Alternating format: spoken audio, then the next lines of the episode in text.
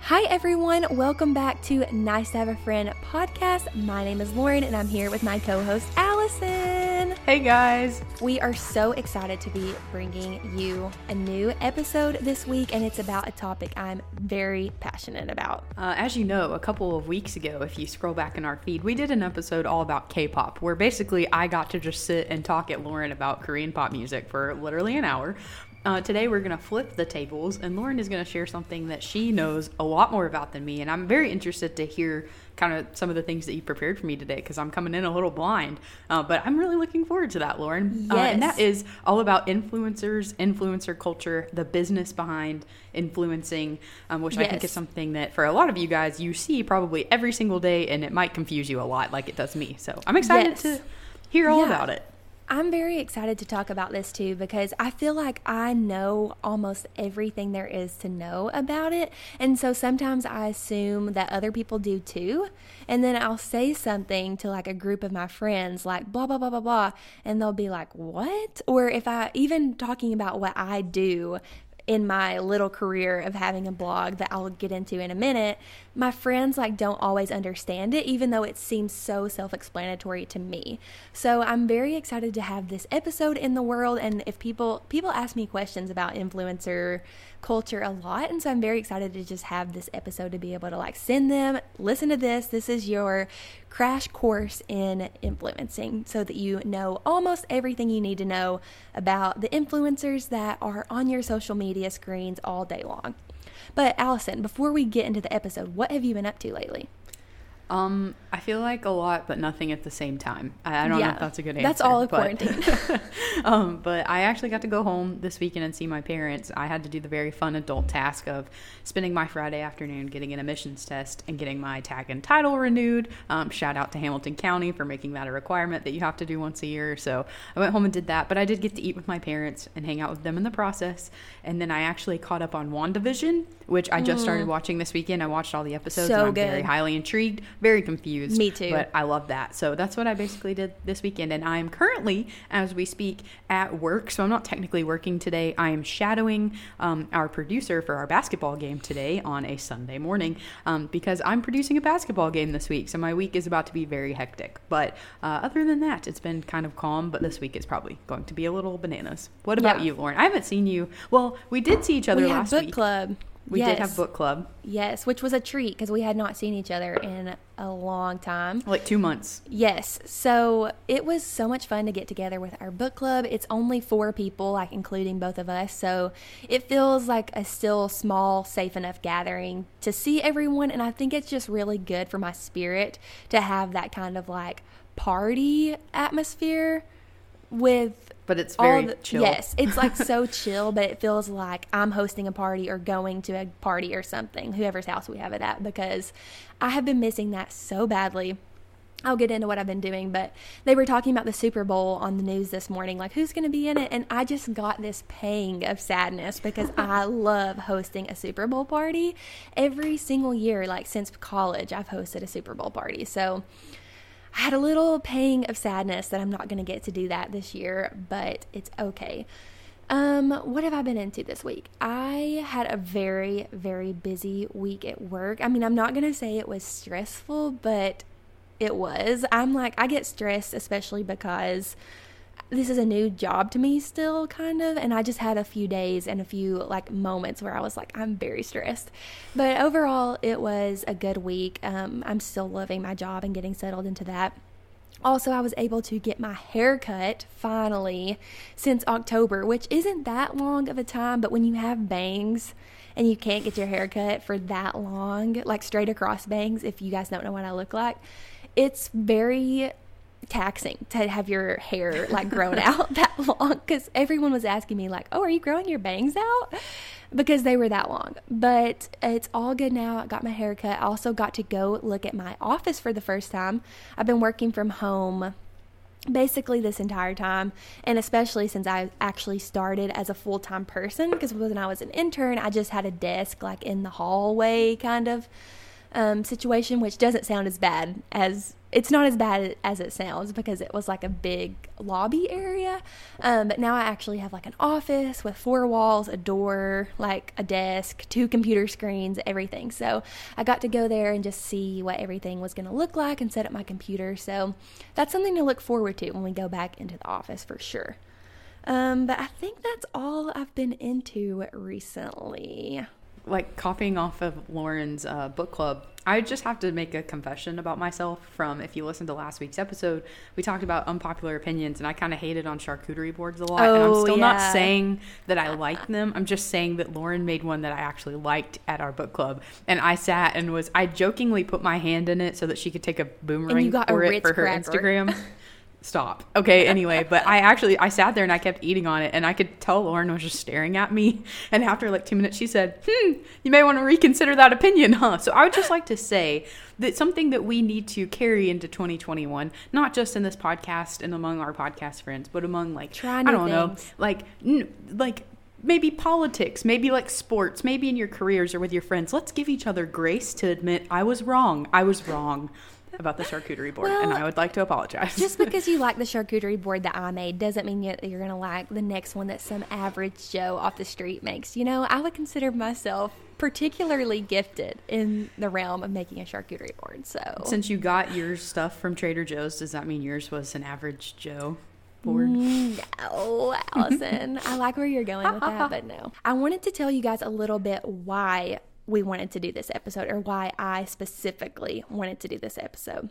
So I'll get more into this in just a minute, but I'm very interested and involved in researching the influencer community, and I've always been that way. Like even when it was first emerging and when Instagram was first, you know, becoming a thing. And this episode is going to be mainly about bloggers and Instagram influencers. And I think we're going to save the YouTube community for a later time, because I think those things need to be in another like area all on their own. This episode is for those who have ever wondered how your favorite blogger or Instagram influencer affords his or her lifestyle. You might see the multi-million-dollar homes and monthly luxury vacations and think they got there overnight, but that's usually far from the truth. So this episode will give you an inside look into how influencers make their money and some insider secrets you've always wanted to know. So I'm just going to briefly talk about my, like where I'm coming from. So I've had an Instagram like blog account since 2013. So I went back and looked because I wasn't sure if I made it in 2012 or 2013, but I remember specifically I made it when we had a 2-week snow break from school in 2013, like January or February maybe. And I had seen like Instagrammers, and just I was always passionate about sharing stuff like that. I was a lot more into fashion in high school because it was a lot easier to dress up in high school than it was in college. So I started it. I had all this free time off of school. Started it in my own little bubble when we were away from, you know, like high school. Then I tried to keep it going, and I was super passionate about it. And then people from school found out, and it was very hard for me at that age to like understand that in high school people don't necessarily understand your passions, and if it's not mainstream it can be a little bit weird. We talked about this with Lottie Smalley when she was on in season 2, but starting something like this in high school, especially at a public high school in rural East Tennessee, was a little bit hard for me. So I actually quit it because the peer pressure, kind of like a few little snide remarks that people would say to me about the like Instagram that I was running, really got me down. So I quit it for a couple of years, and then I was about to study abroad in 2018, and I was like, this would be the perfect time for me to start the blog back up, because all of my friends and Preston and my mom had been saying like, Lauren, you need to start your blog again, because it was something I was so passionate about. And once I got to college, people don't really care what you do in college. Like you could literally, like you could be a passion, like any passion project people are going to accept in college. So I started back up. Preston completely like made my website for me. I published a couple of blog posts when I was in Italy studying abroad, and then I published more when I got home, and I just kept going with it. So I've been doing that ever since and just building the blog up more and more, posting more and more regularly, and now I'm actually doing it, and I've started this year like treating it more as a career. So I'm coming from a little bit of experience on this, but nothing like what the people who have like a million followers have. So I just wanted to provide that background.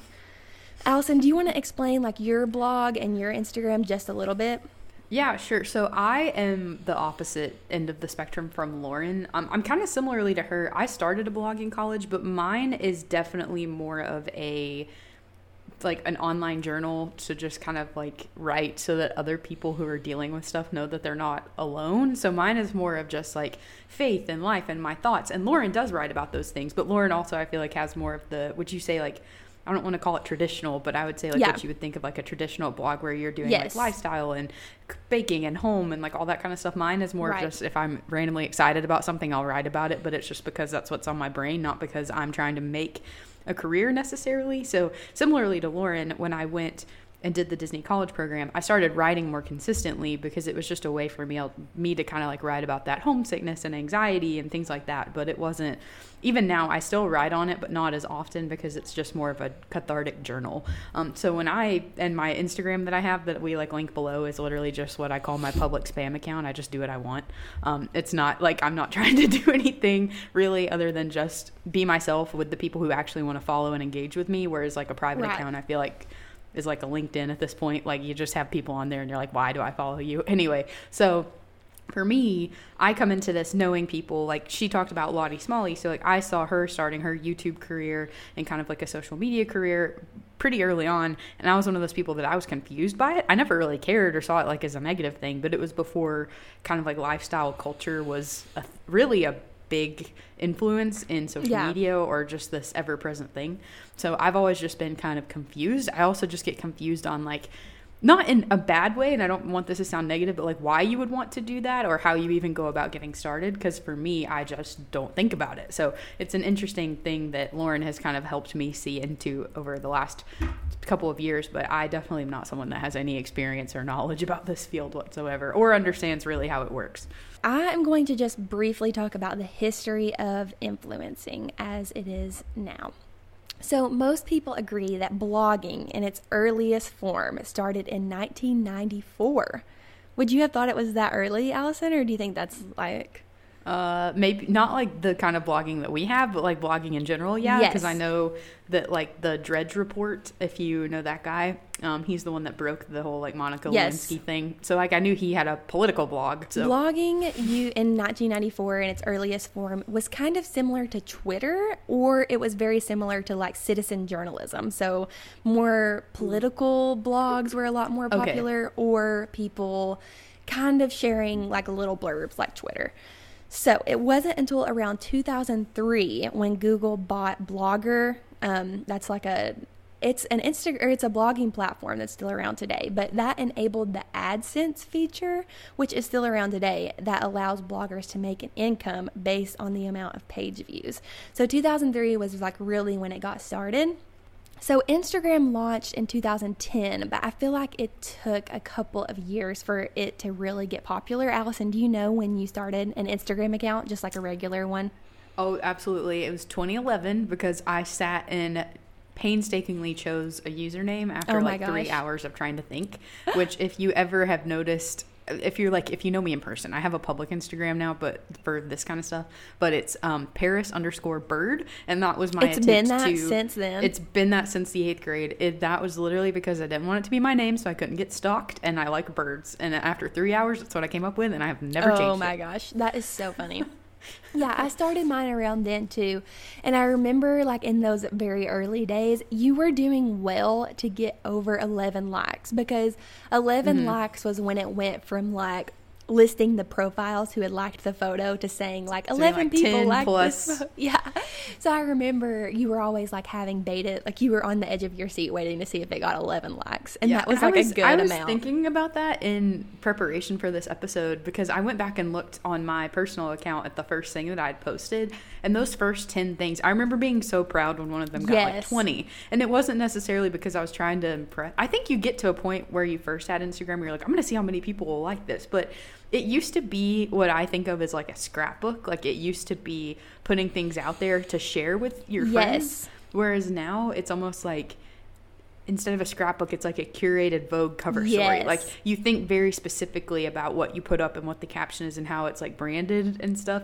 Even just for a personal account. So it's just weird how that has changed. And I mean, it's been, that's 10 years. Like that's insane. I've had my Instagram. Oh my gosh. I just, 10 years. I just thought about that. It's been 10 years. But like how that has changed because of all of this is just kind of wild. It is, for sure. And people have started campaigns like make Instagram casual again, because I remember I used to do like photo of the day accounts, like, or I did photo of the day tags or something. And like every day you had to share, like share something blue, share something that you haven't seen before, blah, blah, blah. And I did that. And now I cannot even imagine doing that because you're like 7 posts in 7 days. No, thank you. So much time and effort goes into just a single Instagram post. Even if you don't have a blog. So it's crazy to think about how much it has changed. Okay, so let's get in a little bit to the business of influencing and how these influencers earn a very incredible living. So there are a couple of types of influencers that I think it will be handy for people to understand. So there is the group called nano influencers, which is around 1,000 to 10,000 people, which I feel like when I see people who have 10,000 followers, I'm like, wow, they're doing really great. But that's still like in the nano category, which is so interesting to me. But I currently have like 950 followers on Instagram, so I'm very close to like actually being. So close. You've gotten so many in the last month and a half, I feel like. I'm very close to being in the nano category, so I'm very excited because I'm not quite there yet. But then there are micro influencers, which is 10,000 to 50,000. And then there's like these people who are kind of in between, like the mid-tier. But once you get to 500,000 or 1 million followers, you are in the macro influencer category. And there are so many influencers, and I mean, as soon as you get 1 million followers, you're basically set. Like that is their full-time job completely. Like their husband could quit their job. They could like afford a very, very credible living. Like even before the 1 million follower point. You're getting Fendi like send you their spring preview and you're going to Louis Vuitton Fashion Week in Paris. Yes, exactly. So that's crazy to think about, that you can just go from being like a normal girl on the street to like 1 million followers getting invited to like everything. So then there are groups of like mega influencers, and I'm trying to think like of a good example for that, because Kylie Jenner or something isn't really a good example because she's a celebrity already, so famous. Yeah, but I'm trying to think of somebody that people would really, really know that's still an influencer. Maybe like some Victoria's Secret models kind of situation, because they're not necessarily celebrities, but they have like a lot of followers. I'm not really sure. Let's talk a little bit about how they make this money. So there are multiple streams of income. No Instagram influencer that has this as their full-time job is going to just have one stream of income. It's all about diversifying where your money is coming from.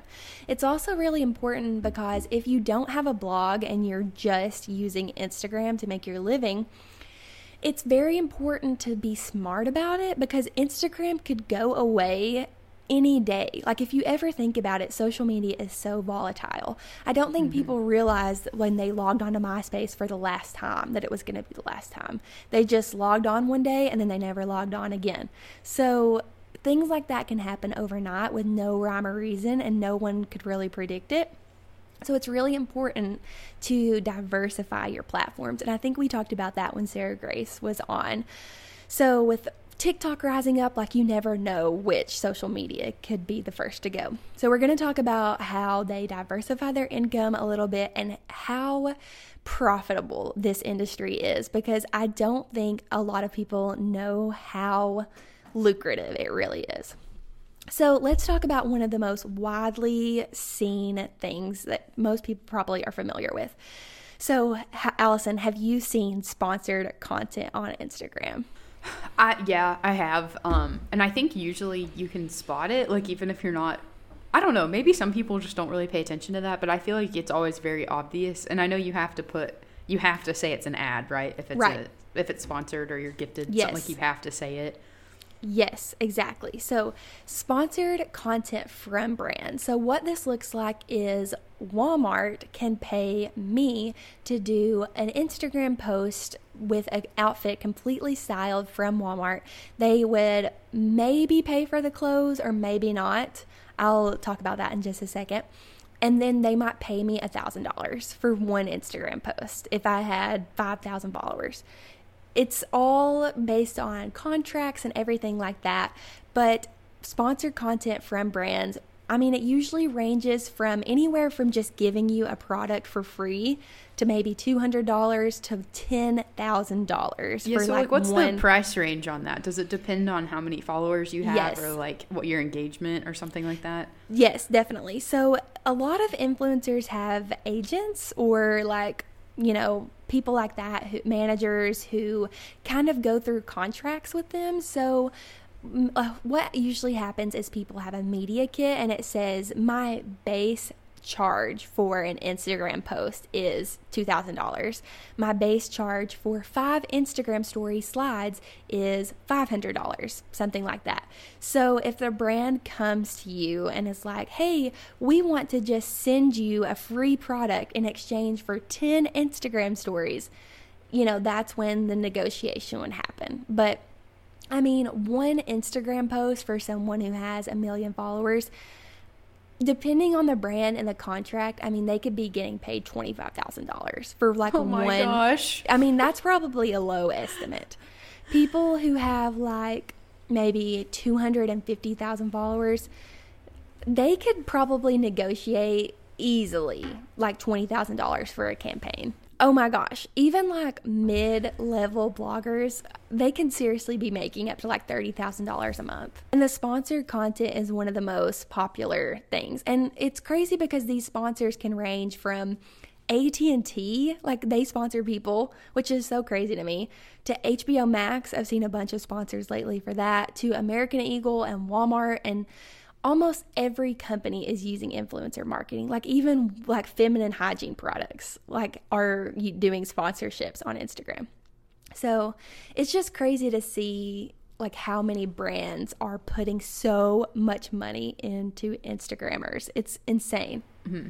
Well, you saying that about the base price, that makes sense because somebody that I work with, she has about, I think, between 5,000 and 6,000 followers on her account. And she was talking about a base price for slides or Instagram stories. And I remember her saying that, and I was like, wow, you can charge just based on like one slide on a story. Yeah. Which I guess makes sense because I feel like a lot of people, especially I know I get on Instagram and a lot of times I'll flick through the stories before I look at posts and stuff because the posts can get lost. But if you engage with somebody more, their stories might probably be a better like push. So it makes sense if you charge per slide. Yes. But slides are so easy compared to like a post. You don't have to like... Maybe they not, are, but I feel like... Aren't. It depends on how much you're putting... Like how I think much they can be more casual than a post can be, I guess is what I'm thinking. And I think that's why a lot of brands depend on Instagram stories because like you said, we're checking Instagram stories before we're checking the feed. If it's someone that we're really interested in, their story is going to be further, like closer to the front of our feed.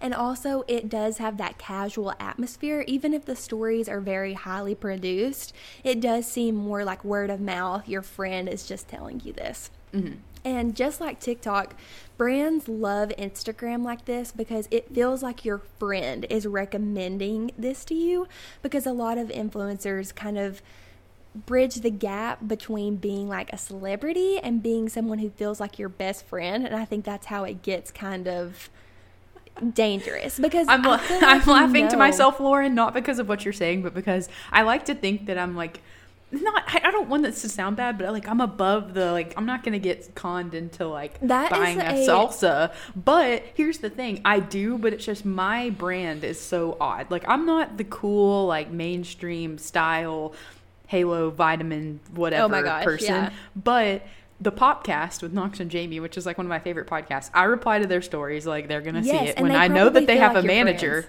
they have somebody whose job it is to reply to that stuff. I know because they just hired them and talked about it. So like I know that they're not the ones answering me. And I even have looked at books and stuff. Like the last book club book that Lauren and I read was because this person on the show recommended it. So I'm being influenced. Yes. Wow. I just realized it. I know.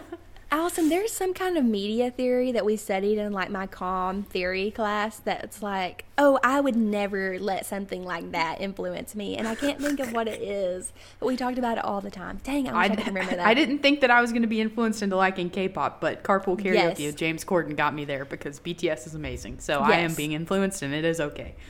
But there are a couple of different ways that sponsor content works. So if it's like Walmart or something, a lot of times you will not get sent the clothes for free because they want you to buy them yourself. So it's less of like a conflict of interest thing. But then your paycheck is plenty of what like it covers whatever you would have bought. And excess for sure. Like it covers what you would have bought and what like it took the time to make the post. So how does that work if it's like... So there's a guy that I follow on TikTok, and he is a model now. But before he was, like, signed as a model, he would just go style outfits. And then, like, people like Fendi started sending him boxes of clothes. So, like, if I know that most people are not going to be getting sent Fendi's spring collection. But, like, say some American Eagle sends you clothes to style. Like, are they going to pay you to do something like that? Or are there situations where you just get free stuff to promote it? So those are called, like, PR packages usually. So someone like me who went to school for what I would do would be working at American Eagle or probably American Eagle's advertising agency or like marketing agency and sending out these PR packages. So, I mean, sometimes if it's a sponsored post, they're going to send you this and they might pay you to promote it. But most of the time they just use it for, they just send it to you for free. And then the influencers use that content like, oh, look, American Eagle sent me this, which is something that we're going to be interested in. Do you know what I mean? So they get free I guess it's like clothes. An internship in a way because it's like you're not getting paid, but you get to say that you worked with like American Eagle. You get this for free. You get the notoriety of American Eagle sending you whatever it is, blah, blah, blah. So like, for example, Kim Kardashian has been sending her perfume to everyone recently, and it's like a chocolate heart box, and you have to like crack it open to get the perfume out of it. What? Have you not seen this? No, I haven't like, seen that. 6 influencers on my page have gotten this perfume from Kim Kardashian recently. So they will put up like 10 stories of them cracking this chocolate box to get the perfume out of it. And like all she had to do was send them a package that probably cost like less than $30 all in for them to send. And then they're getting all of this free publicity basically. So it's definitely, they are definitely doing it right. Okay, so let's get into another stream of income that I actually have experience with.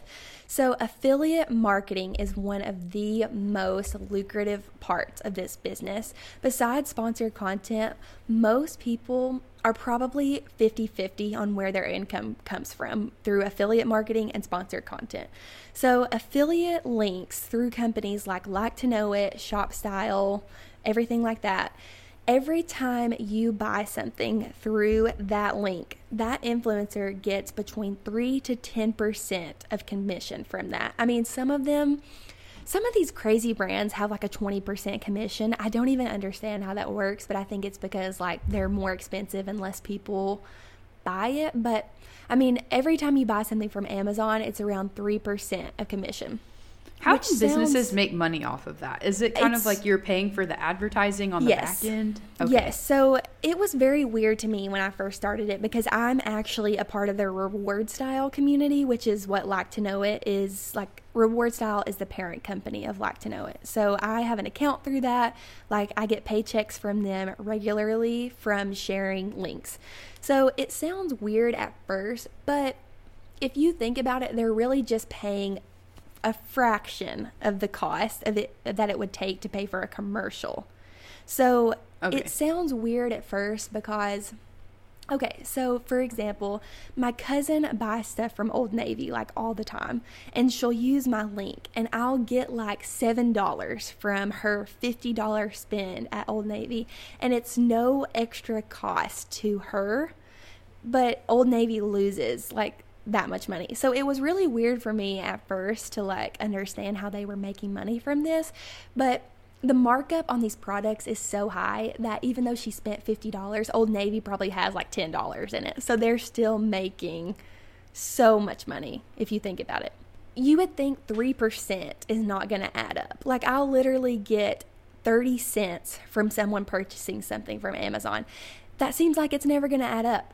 But when you have 1 million followers and a million people are swiping up on your like whatever it is, on that huge bottle that all the influencers have that like marks the time that you need to drink all the water by. I feel like every influencer that I have shares that. It really adds up. So for example, like one person could share like a robe from Barefoot Dreams on Nordstrom. That robe is $160. The average commission rate from Nordstrom could be like 10%. So every time someone buys a robe, that influencer gets $15. Okay, well, if she has 30,000 followers and the average like swipe up rate is 3%, that's a lot of money. Like I need to do the math on that, but... Okay. I was going to say, do they have somewhere that breaks down or like, I guess you don't have a swipe up, so you probably don't know off the top of your head, but do they have a way to see like how many people swiped up? I would guess that they do. How many people swipe up on something that you put and then like how many people actually buy it? Definitely. So you can see like how many people swipe up, and you can't see on Instagram how many people buy it, but you can see on whatever your Reward Style app is. So I'm sure some influencers probably share like how many people bought such and such, but usually they keep it vague and just do like a bestseller, because some people get mad and don't want to use these affiliate links because I think some people feel like it's unfair, or I'm not really sure where it comes from because I've never thought this way, but some people don't want the influencers to be profiting off of something that didn't take much work. But if you think about it, they are putting in the work to like show you this product that they really recommend, or I mean, sometimes they don't actually have it or use it or know anything about it. So it definitely blurs this like ethical line for sure.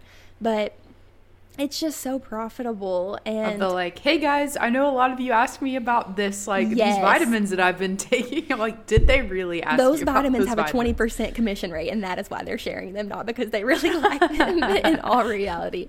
But no, I mean, some influencers definitely, you know, are very ethical and very do their due diligence in like reviewing these products.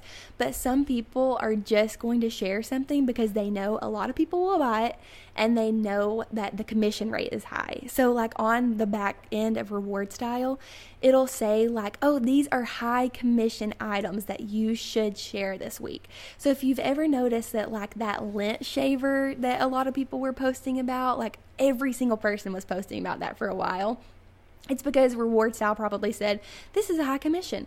Or that water bottle that tracks like how much water you should drink by the time, like it's probably because Reward Style said, you should share this week. Okay, so I have two questions for you. One, I know that I know a little bit about it, but can you talk a little bit more about what Like to Know It is for people that like me have no idea what it is? And two, do they list things to where it's like, you can promote this item and it has like this kind of percentage or whatever, so you can choose to promote it thinking that it'll make you money? Okay. Yeah, if you can talk about Like to Know It, just because I know there may be some people that are like, I don't understand that because I didn't until you got one. Basically, Reward Style is the parent company of Like to Know It. So it's a community, which I mean, that word is like such a buzzword, but it's a community of influencers who have been accepted into this affiliate marketing program. So brands like Old Navy, Nordstrom, Best Buy, Walmart, Amazon, every single brand almost gets set up on Reward Style. So you have a list of like 1,500 brands on the Reward Style backend that you have the option to link from. So you can't link from maybe like really obscure stuff, or maybe if there's a brand that doesn't participate in Reward Style or Like to Know It, you can't link there. So influencers are probably only going to promote the items that they can link to, which almost everything can be linked to one way or another if you can find it. But I'm trying to think of the best example, but you can't really link to like Bath and Body Works. They're not on Reward Style or Victoria's Secret. So people would be way more likely to share stuff from Aerie instead of Victoria's Secret, because Aerie you can link. Then I apply, me, Lauren Grace, Classically Grace, I apply to be a Reward Style community member. So I like applied once and I didn't get in, and then I applied again and I got in the second time. So this just means that I can link stuff and I can set up a Like to Know It account.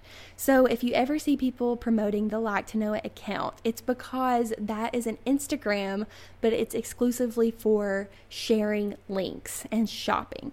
So you post Instagram posts, but then below it, it says shop this post, and you link exactly what you're wearing or sharing or talking about in the post. So this is a huge revenue driver for people.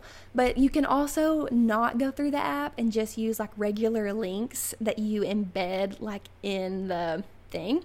So for example, when we share books on here, I use my affiliate link, because if we're recommending something, we're like putting in the effort, and then it's kind of like you get paid for being the middleman in between the purchase and the website, if that makes any sense. Has anyone bought one of those books?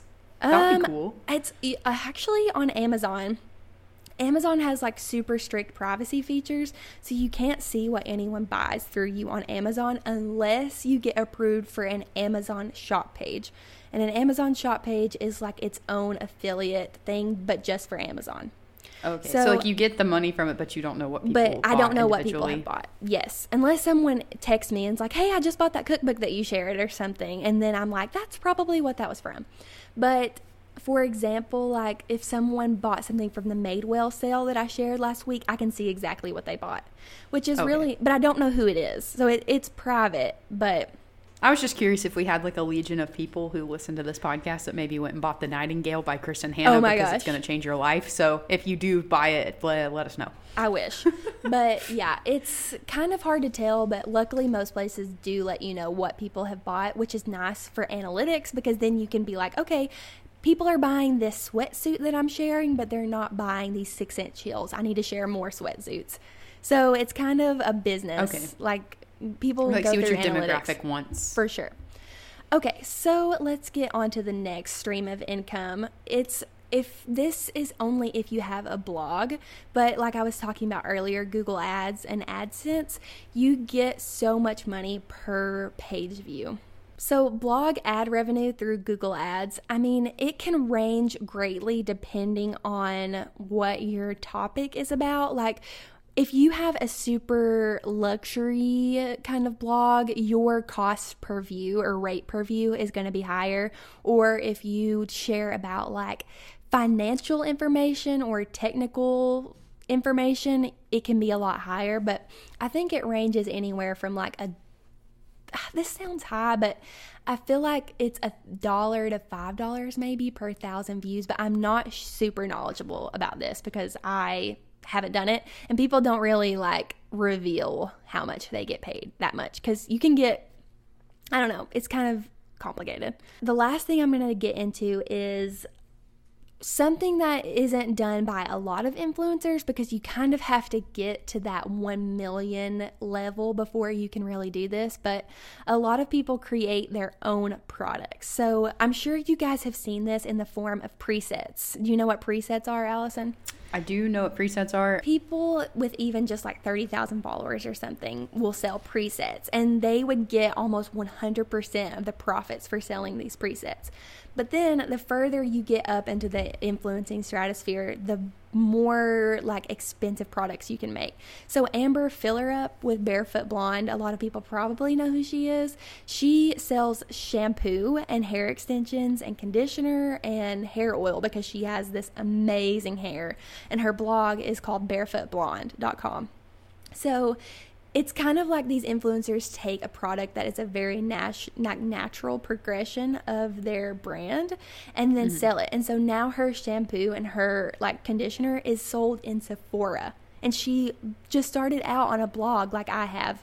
So it ranges anywhere from shampoo to merch. Sometimes they'll literally sell sweatshirts that kind of have like something that they always talk about on, or like their Instagram name, and people will literally go nuts for it. Mallory Irvin lives in Nashville, and she was like Miss Kentucky, and she was on The Amazing Race like 3 times, and now she's an Instagram influencer, and she sells merch, and she probably makes so much money from it because people literally buy it like hotcakes.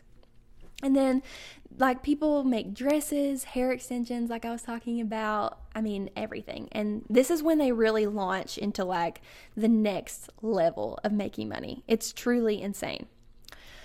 Okay, and the last thing I'm going to talk about as a stream of income, which is a little bit in a gray area, is travel. People get paid to travel in the form of hotels or, you know, comped airline tickets, or like they just get paid maybe a flat fee to go to this place, and then they have to pay for it all on their own. But that is kind of like the kind of influencing that Allison and I would be the most interested in, because getting paid to travel seems just like the absolute dream, don't you think? Yeah, I actually know someone who has a travel company that she started. She was in broadcast for a while, but yeah, she and her husband, they go travel all over the place. She has 2 babies, and they go. They've already been to like, I want to say like 15 countries, and they're both under 3, and it's just, that would be amazing. And I think it's just because they're, even though you're like, oh, they're getting paid to travel, like that's not fair. I'm like, well, they are. They're showing you like the experiences you can do, or like where you should stay and where to eat and like all these things, so that you can make your money work efficiently, I guess is the best way to put it. And I will say this is where I probably have a little bit more of an idea of how things are, because I follow like YouTubers that do things like this, specifically some people that are like in the Florida area and do things kind of like the Sunny SG, but they'll show all these things in Florida you can do, so they get paid to come to like theme parks or beaches or to do things, but they're also showing you how you can more efficiently spend your money when you come on vacation, so that you can make the most out of this trip you're saving to go on. And I think that that's pretty cool. Right, exactly. So I think this is where influencers get a lot of like, they get a lot of flack, because it just seems like everything is perfect and all of these streams of income are so easy, and once you get the following, you never have to work again, and you get paid to travel all the time, and it's so glamorous. But they're also, most of them are working extremely hard. I mean, they go on these trips, but they're technically work trips. They're not just going to be sitting at the beach all day long, relaxing with not a care in the world. They've got to be planning their outfits, getting the most Instagram-worthy bikini that they can possibly find, you know, go to the beach at the crack of dawn to get a picture at sunrise with no one else on the beach. They're not just larking around. Like, they are doing a lot of work. And also, this is not even about travel, but influencers are also working when other people are relaxing. So it's like important to post on Instagram in the evening, because that's when people are on Instagram. So your job, if you're a 24/7 influencer, like if it's your full-time job, you are going to be working like all day long, because you need to work on like other stuff during the day, but then you need to be posting on Instagram and creating content at night. So it's truly a job, and I think as we get more like further into it as a career, people will start to take it more seriously.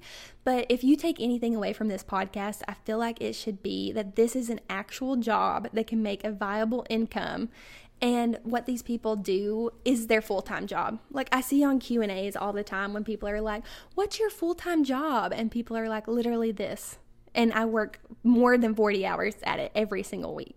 So I feel like that is the one big takeaway that I would love people to, you know, understand going forward. When you're on Instagram, like, that person is working. Even though they seem like they're just sharing this for fun, it's really a job, and it's something that they probably put a lot of effort into. Do you have any more questions, Allison, about any of that? I will say one thing I do maybe have a question for you with is, so like I just have a casual one and I just do whatever I want. Like I'm not posting outfits or anything. Most of the time I take an old picture and I have like some life thing that my brain thought of that I thought would be great to share, and then I post that. Or like I'm excited because I watch WandaVision. What are your thoughts?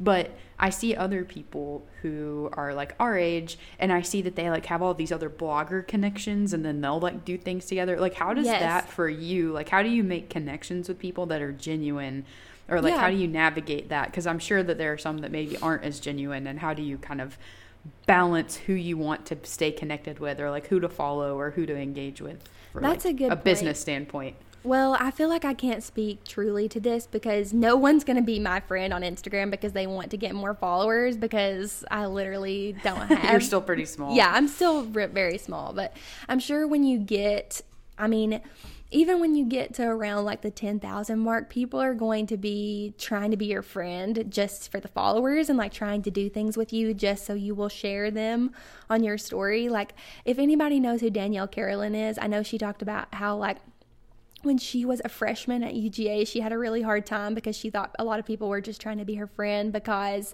they wanted her to like post them on their YouTube or Instagram story or anything. So that's definitely a problem. And I think that a lot of these like brand trips that you see a lot of influencers go on, those make them like those make their follower count shoot up, because if there's 5 people on the trip and each of those 5 people have 200,000 followers and then they're suddenly sharing each other, I mean, you could get 10,000 followers just from that trip. So that's going to go into something that I'm going to talk about into the next segment, which is going to be kind of short. But I asked everyone on Instagram what influencers do that really grates on their nerves. And the answers were very interesting, because I actually made this segment before I decided to ask this on Instagram. And it was what people don't know, like secrets kind of behind influencing. And a lot of the people, like a lot of the things people submitted that said this annoys me or this annoys me were topics that I was going to bring up, and then what the behind the scenes of what people don't know. So let me pull it up a little bit. I'm curious to see, because I didn't answer this. I just wanted to see what other people said. Yes. Because I'm like, I don't feel like I remember enough to pay attention, but I'll be curious. I can probably help speak on some of it, though, from like the other side. Yes. So I'm going to mention the first one that was the most like submitted answer. So loop giveaways were one big thing that people really, really get annoyed by. And I am right there with all of these people. I mean, I've never been on it from the other side, and I'm sure it's very tempting to do these loop giveaways every single day when you're on the other side of it. And here's why. Okay, so this is how a loop giveaway works. 6 girls team up to give away a $200 Target gift card. Okay, so one girl messages like 6 blogger friends that she has, and she's like, hey, who wants to do this loop giveaway? If everyone just pays like $35 to do a $200 Target giveaway, like everyone, you know, pays a little bit in, and then they share it on their Instagram story, you have to go follow these 5 other influencers to be entered to win a $200 Target gift card. You know, that seems great. It seems like those people are really offering a service to their followers. But if you think about it, they're paying $35 and they might get 5,000 followers from this thing. So they're really paying for followers. So it's kind of like a loophole into just buying followers, which is something that people do regularly. You can pay like this bot company basically $100 to buy you 5,000 followers. And people do that all the time. Like even big bloggers that you probably love and follow every single day do this. But it really gets into hot water when people are doing these giveaways every single day, because I don't know how much money they spend, but have you seen the giveaways where it's like, we're giving away 6 Pelotons? All you have to do is follow 20 people. Do you know what I'm talking about? Sort of. Like, I think for me, I know that whenever I see stuff like this, I think I used to like maybe try and enter it if you just had to put in a comment, but one, I have bad luck and never win anything, but two, if I see that I have to follow other accounts, I don't do it. I just skip it. But a lot of people do, so it gets people like thousands and thousands of followers every single week. I mean, even like last year, these influencers teamed up in a loop giveaway to give away a car. So it's just seriously insane. And it's just so annoying every single day to log on to Instagram and people are talking about another loop giveaway that you're not going to enter. So it's just annoying. I've seen people do, I don't know what you would call this, but I used to follow a lot of, like, Disney people, which I've unfollowed a lot of it because sometimes, like, I love Disney, but when it's just, like, all Disney all the time, it really gets on my nerves. But they did kind of, like, a loop, like, content thing. So, like, they all took a theme and then did their own thing. So it wasn't about money or anything. I've done that before. It was just, like, ways for you to see other people. And I like that. Yes. But that's because you're not, like, in your face being, like, la, la, la. It's just trying to get you to discover new people. Yes. And when you do it every now and then, it's fine. But most of these people that we're talking about here are sharing a loop giveaway every single day. And it's just, at this point, it's just buying followers. And it's just very annoying. And, like, we all see through it. So I just don't know why they keep doing it. But it must be because they're gaining, like, 10,000 followers a week. Okay, so moving on, another person said, when bloggers say, a ton of people have asked me about my skincare routine. Or I said that earlier. A ton of people have asked me about blah, blah, blah, which is very, very annoying. But I will say sometimes it is because a lot of people are probably asking them about it. Sometimes it's not. Like if they just want to share this new product that they have a high commission rate on Like to Know It, they're just saying it to like have a natural way to like bring it up. Okay. So kind of like if a lot of people are asking, do you really like K-pop or is this a joke? And you're like, since so many of you asked me about this, here's me unboxing my BTS album. Kind of like that, except you make money.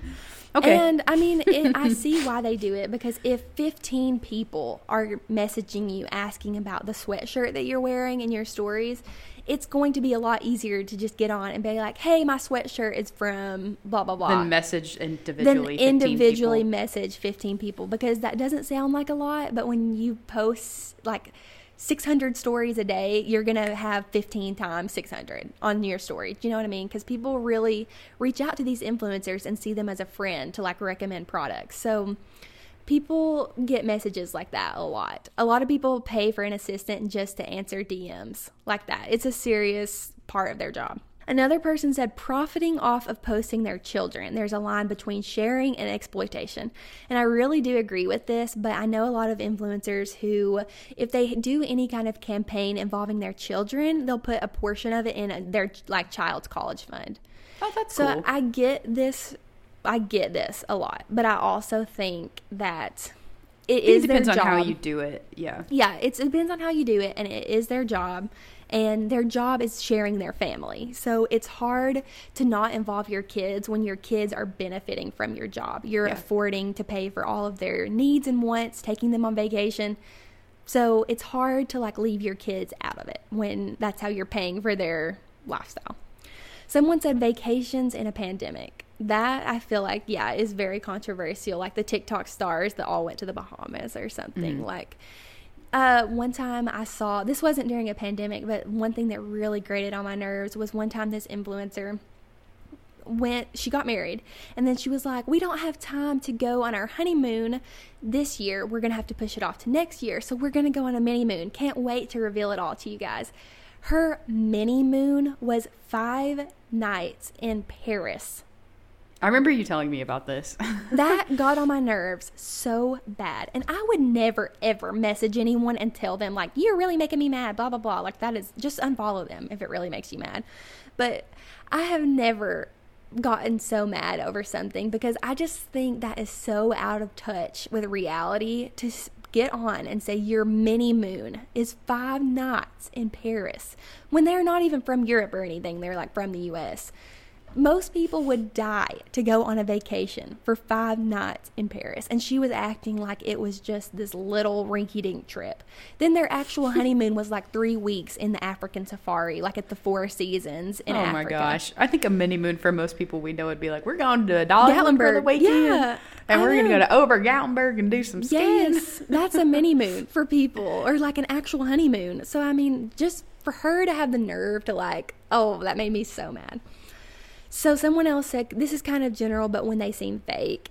Yeah, I really get that. But someone else said, OMG, sorry, I look so crazy right now, but they actually look perfect. They have, like, makeup, and they're in a sweatsuit, but, like, they haven't worked out yet. It's just, like, a matching suit that looks good, yeah. She said, OMG, ignore my messy house back here. Very clean house in the background, which I understand a little bit because all people have different levels of, like, clutter in their house and stuff. Like, for some people, if one thing is out of place, it completely derails their entire being. But then other people, they thrive in chaos. So it really just depends.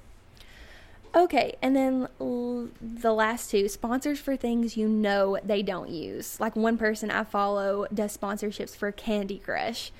That can be really annoying to me, too. Have you ever had an experience with that, Allison? Not that I've noticed. I don't think I've seen... I guess it's just the people in my feed, but I haven't seen one that's, like, really unrealistic. Right, yeah. I feel like I see these all the time. Or if it's, like, the same person sponsoring stuff over and over and over again. Like, so many people are sponsored by HelloFresh or Squarespace or something like that. It can just get annoying to see that all the time. And then the last one is saying they have a code off, but it's not much off. And I get this because it's like, use my code Lauren15 for 15% off. And then, like, 15% off barely covers, like, tax. So I get that, but... I mean, if you're going to have a long-term code with a brand, they can't make it like, use Lauren50 for 50% off, because then, like, people are always going to buy your stuff half off. Oh, wait, there was one more, sorry. Posting 80 plus times a day on their stories. I've literally unfollowed accounts for this, LOL. Yeah, I relate exactly to that, because it's just like, I cannot flip through one more time. But influencing is a... crazy thing that is going to be sticking around for a really long time, and I hope that as things go forward, it becomes a more and more, like, acceptable, well accepted career. And I will say, the same girls who used to make me feel really bad about my Instagram and blog in high school now follow me on there and interact with me and are super, super nice about it. And I know they're not just, like, being fake. They're, like, actually understanding and on board now. It's great to see in a couple of years just how quickly people come around to it, for sure.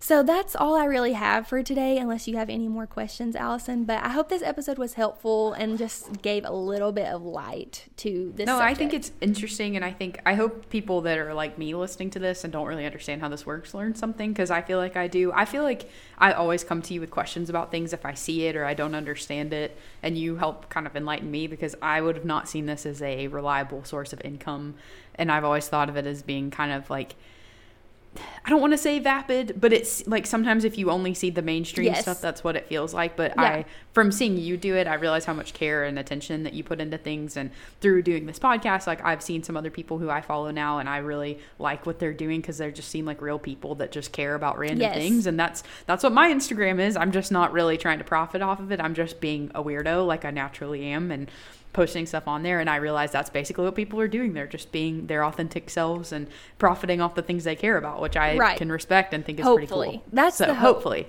I mean, there are definitely bad eggs in the bunch, for sure, that give everyone a bad name. But the hope is that influencers can be a source for inspiration and, you know, happiness in your life. And I hope that's what it continues to be for all of us going forward. Well, I have a fun question for you, actually, that I just thought of, which might be fun for listeners to answer, too, kind of like your least favorite chain restaurant or whatever that we did this week. But if you could pick three brands that were, like, your goal brand for the future, what would yours be? Okay, that's a great question. I think mine would be LaCroix. They send people stuff. They send people cases all the time. Yes, I want to be on the LaCroix PR package. I think I would also love to work with Madewell, for sure. And then I think I would love to work with Le Creuset. Those would be my, like, top three people. I cannot say that. Like, I know what you're talking about. Le Creuset. I always want to call it Le Creuset. What would yours be, Allison? Oh, besides travel, let's, like, just do, like, products and not travel if you want. Okay. Because, like, that's... Well, I'm going to say my number one would be Disney Parks. Oh, yeah, like, yeah. That doesn't count. That's a commodity. Yes. It's not just travel. Yes. I don't know. What would the other two be? I have no idea. Maybe like LaCroix. Barnes and Noble. No, probably not Barnes and Noble. I don't think Barnes and Noble works with people that much. I'm just going to pick a bookstore because I have free books. And then, I don't know, like a flight company so that I can not have to pay to fly and can go anywhere. Wait, let me think of one that's actually on brand. Maybe like... cross-stitching supplies. DMC sponsors people. Joann's. Really? Yes, Joann's, Michaels. What am I really passionate about? Maybe like coffee something, yeah. Coke Zero. I have no idea. Oh, Disney Parks is number one. And really. Maybe like Gap if I had to pick a clothing company. Yeah. That'd be cool. We will ask this question on Instagram, and I cannot wait to see the answers because I feel like you guys are always so creative when we ask things like this. Yeah, pick the three brands that just identify with your soul. I'm very curious. And tag them maybe, and maybe we can get a thing going, and they'll just sponsor all of us. If Allison ever gets a sponsor, I'm just going to be awkward not knowing how to handle it. I'm just going to be like, Lauren, tell me what to do. Help me. I don't see that happening, though. So. Oh, my gosh. You got it. Yeah, so today we're going to influence you with our one of the week. So I love that I'm trying to find a great way to segue into that every single week.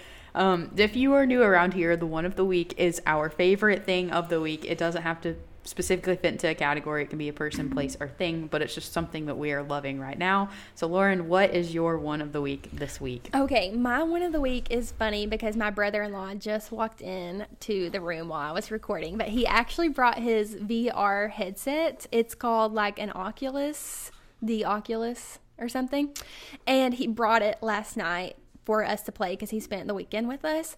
And I have seen people like share their stories of their husbands playing it or whatever, and I've been like, that really can't be that cool. Like, there's just no way. It is 10 times cooler than I ever thought. You really do feel like you are in this like virtual space, and it was so much fun. I played the Beat Saber game, which is kind of like Guitar Hero, but you just move your arms to like, you kind of have like a lightsaber and you move your arms to like hit beats or whatever, and it's like an exercise kind of. It was so much fun, and I felt like a stinking rock star or something when I was doing it because you're just like up there kind of like playing drums almost. And then you saw the video music Preston took of you, and you're like, I don't really look like a rock star the way that I thought. Because in your head you feel like a rock star, and then Preston was videoing me and I put it on my Instagram, and you look like a complete idiot, but it's just so much fun in your head. I don't know. It's super fun, so if you get a chance to try it out, I highly recommend trying it out. What was yours, Allison? All right, so this week I have a book that I finished, and I don't give a lot of books 5 stars, and it's not really because I'm picky. It's just I only save my 5-star rating on Goodreads for books that I might like read again. Would recommend to anybody and would read again, yeah. And so this week I am picking The Authenticity Project by Claire Pooley. Oh, yeah. So this is one of those books where I went to the bookstore and I definitely judged it by its cover. I just thought the cover was cute, but something about my blog and like the whole reason that I started to write and to do things like this podcast is authenticity is kind of a big kind of inner goal and thing that I try to look for just in being myself and not being concerned about what other people think about my authentic self. So that's a really deep reference into why I picked up this book, but it's really just a sweet story about a guy named Julian, and he's an artist, and his wife dies, so he leaves a journal in a coffee shop and shares about like his biggest regret in life and asks people who find the journal to write the thing that kind of they think is the like thing that they are stuck on in their life so that other people can read it and move forward. So it's just a way that like 6 people's lives get interconnected. It's a fun, lighthearted story. I do not read fast. Lauren knows this, and I read this in 3 sittings, I think. Wow. So that's a lot. That's very fast for me. But it's sweet, it's fun, it's lighthearted, and it's just a good, if you need just a break and a reprieve from real world problems and life right now, I think this is a sweet book. So Authenticity Project by Claire Pooley. Very good. Highly recommend. I'm definitely going to read that. Also, I'm going to link it with my Like to Know It down below. So that's my affiliate link. I'm just joking. Well, you can borrow mine if you want. Yes, so. I definitely will. All right, everybody, that is going to do it for this week's episode of Nice to Have a Friend. So along with the theme of our episode today, mainly just because we want to continue to build community, engage with you guys through some of our posts. Make sure to follow us on Instagram or and Twitter. We have a Twitter as well. Rate and review us, hopefully 5 stars on Apple Podcast, or share us with someone you love, whether that is by text, on social media, or in person. And other than that, we are excited we got to hang out with you guys and talk about all things influencer today. We will be back with another episode next week. And until then, we hope this podcast reminds you it's nice to have a friend. Woo, bye, everybody. Bye. See you on Instagram.